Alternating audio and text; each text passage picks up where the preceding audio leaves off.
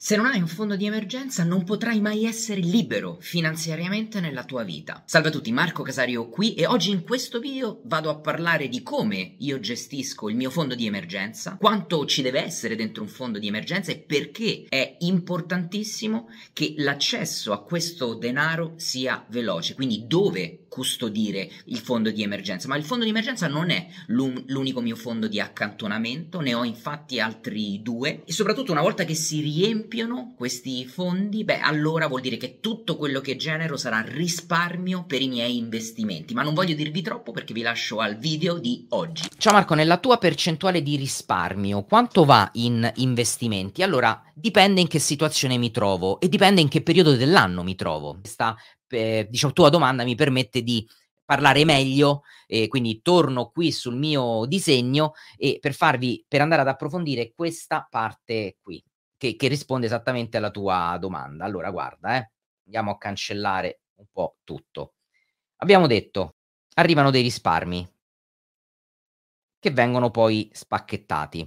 Allora, per me la cosa più importante è il fondo di emergenza. Ragazzi, è tutto altamente soggettivo, eh?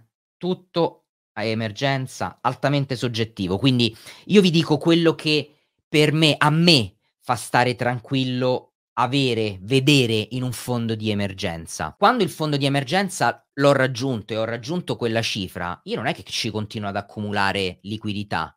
Ragazzi, la liquidità, il cash in un conto bancario che praticamente oggi non vi dà niente in cambio, viene logorato dall'inflazione, ancora di più in questo periodo con l'inflazione alta ovviamente viene logorato, però una cosa, il fondo di emergenza, esattamente come la parola stessa dice, deve funzionare, avere quel ruolo, il ruolo di emergenza.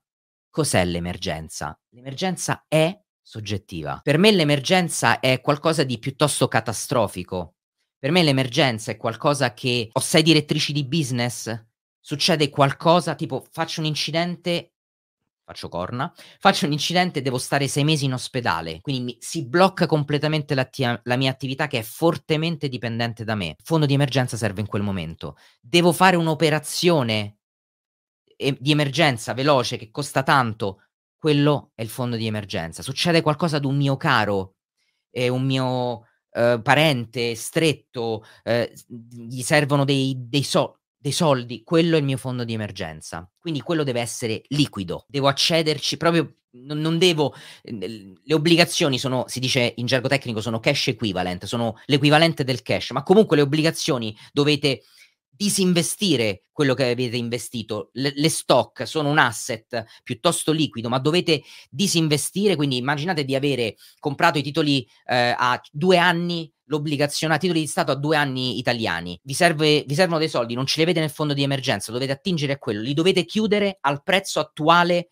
dell'obbligazione, quindi potrebbe essere più basso di quello che voi avete pagato e quindi avete una perdita eh, ci potrebbero essere delle, delle, commissioni e delle penali. No, non, solitamente non ci sono nei titoli di Stato. Comunque, questo lo dovete considerare. Per me, quella roba lì, gli investimenti, non voglio mai vorrei dover arrivare alla situazione di dover prendere per emergenza liquidità da quegli asset. Non vorrei mai accadesse questo. Per questo il fondo di emergenza per me è liquido e devono esserci dentro almeno almeno 12 barra un anno e mezzo, quindi 12-18 mesi, e, e come varia 12-18 mesi dai livelli di inflazione. Quando l'inflazione è alta, voglio un fondo di emergenza un pochino più piccolo perché i soldi vengono erosi più velocemente, il denaro ve- vale meno. Quando siamo a inflazione bassa, e siamo stati per decine d'anni a inflazione bassa, 0,8, 1%, 1,2%, 0,4%, inflazione bassissima, allora il fondo di emergenza può essere un po' più grande. Per me, per me il mio primo secchio da riempire con i risparmi è il fondo di emergenza su carta, perché non, era il mio, non è stato il mio caso, nel senso che il fondo di emergenza sono riuscito a riempirlo velocemente. Non investo nulla e non metto da parte nient'altro, nel senso in nessun altro uh, secchiello, se non ho prima riempito il fondo di emergenza. È la cosa più, eh, diciamo, importante per me. Il fondo di emergenza, ragazzi, è quello anche che vi permette, per me emergenza è anche questa, rispondendo a, alla domanda di prima, no? Guadagno poco e quindi non risparmio. Immaginate che, e lo so che per molti è vero anche, no? Io vi dica, ok, investi su te stesso, creati una nuova competenza, riposizionati nel mondo del lavoro. Lo sapete qual è la risposta successiva? Ma non ho tempo. Ora, qui entriamo in, in un ginepraio, eh, non ci voglio entrare, perché secondo me il non ho tempo è un'altra grande scusa che noi esseri umani sappiamo darci. Però immaginiamo che sia vero, e per molti è vero, immagino. Il fondo di emergenza è quel fondo che ti permette di dire, oh, a me servono tre mesi, quattro mesi, cinque mesi per riposizionarmi e poter migliorare la mia situazione finanziaria, io mi licenzio senza avere un lavoro perché per trovare un altro lavoro migliore devo prima avere le competenze giuste e mi servono due, tre mesi di studio, sei mesi. Il fondo di emergenza serve a quello, serve a coprirti anche questa situazione di, in cui sei infelice. Per me essere infelice è un'emergenza. Quindi ti fermi, il fondo di emergenza ti dà la possibilità di farlo. Sapete quante persone mi, si, si, dicono e ti dicono e ci dicono, ma io non posso fermarmi sei mesi per migliorare la mia situazione, perché io non campo nemmeno una settimana. Male, malone, molto male. Ecco a che cosa serve il fondo di emergenza. Ed ecco perché il, il fondo di emergenza per me è tra i 12 e i 18 mesi, 12-18 mesi di spese Diciamo che io so che le mie uscite mensili sono di, di, dico una cifra ragazzi, quelle che non coprono ovviamente i lussi, le vacanze, no, non parlo di questi perché la situazione di emergenza non, con, non conta queste, no? Diciamo che le mie spese sono 2000 euro, quindi per me qui dentro ci sta minimo tra i 24 e i 30, le 36 mila euro.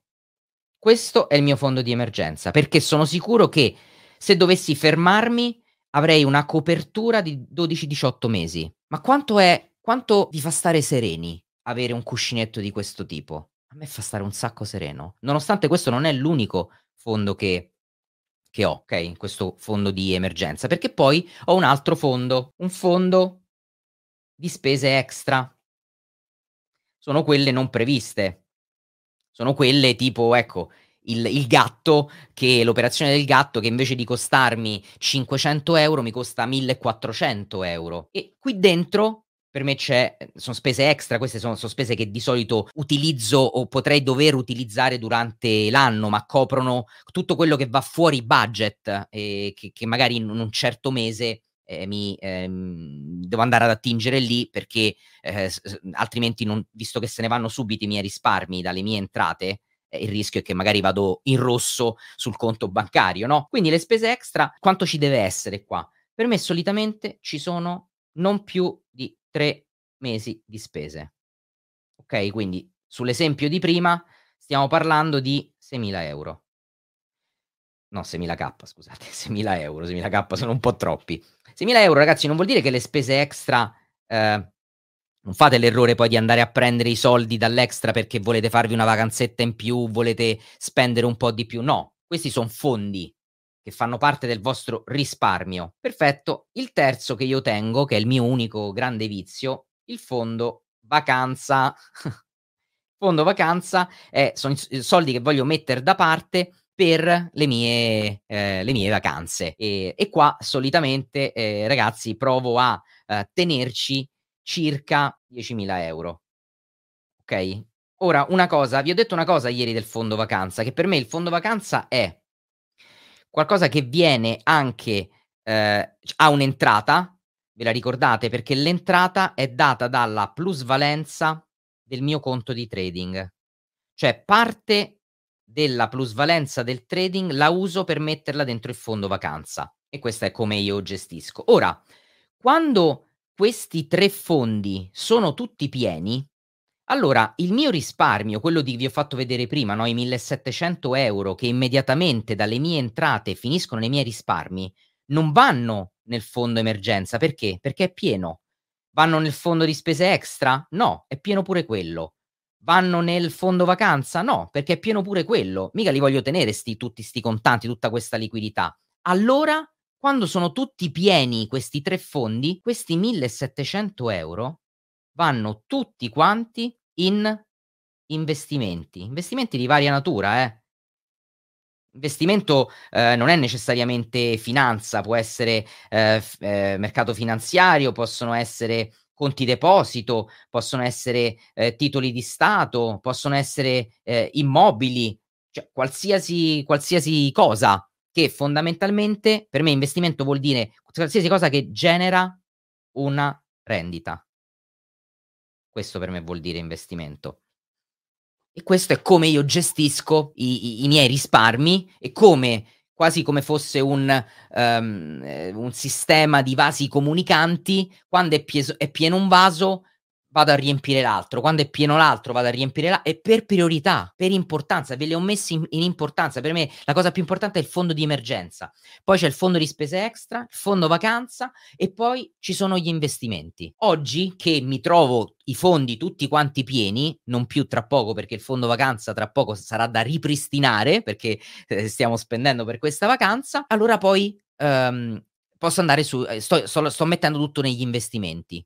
Quando a gennaio dovrò ripristinare a febbraio il fondo vacanze, perché abbiamo tolto da lì il fondo per andare in vacanza, prima di mettere tutti i 1700 euro negli investimenti, cercherò il prima possibile di riempire ri, ri riempire il fondo vacanze. Sta in conto deposito entrambi? Mm, quello che ti, eh, che ti, dicevo prima, in conto deposito ci può stare, ma deve essere non vincolato. Questi fondi sono soldi che devo poter prendere domani mattina. Se stasera mi succede qualcosa e ho un problema, domani mattina devo andare a poter prendere i soldi. Quindi conto deposito sì, ma non vincolato, per esempio, perché se devo svincolarlo devo pagare delle penali. Quindi no,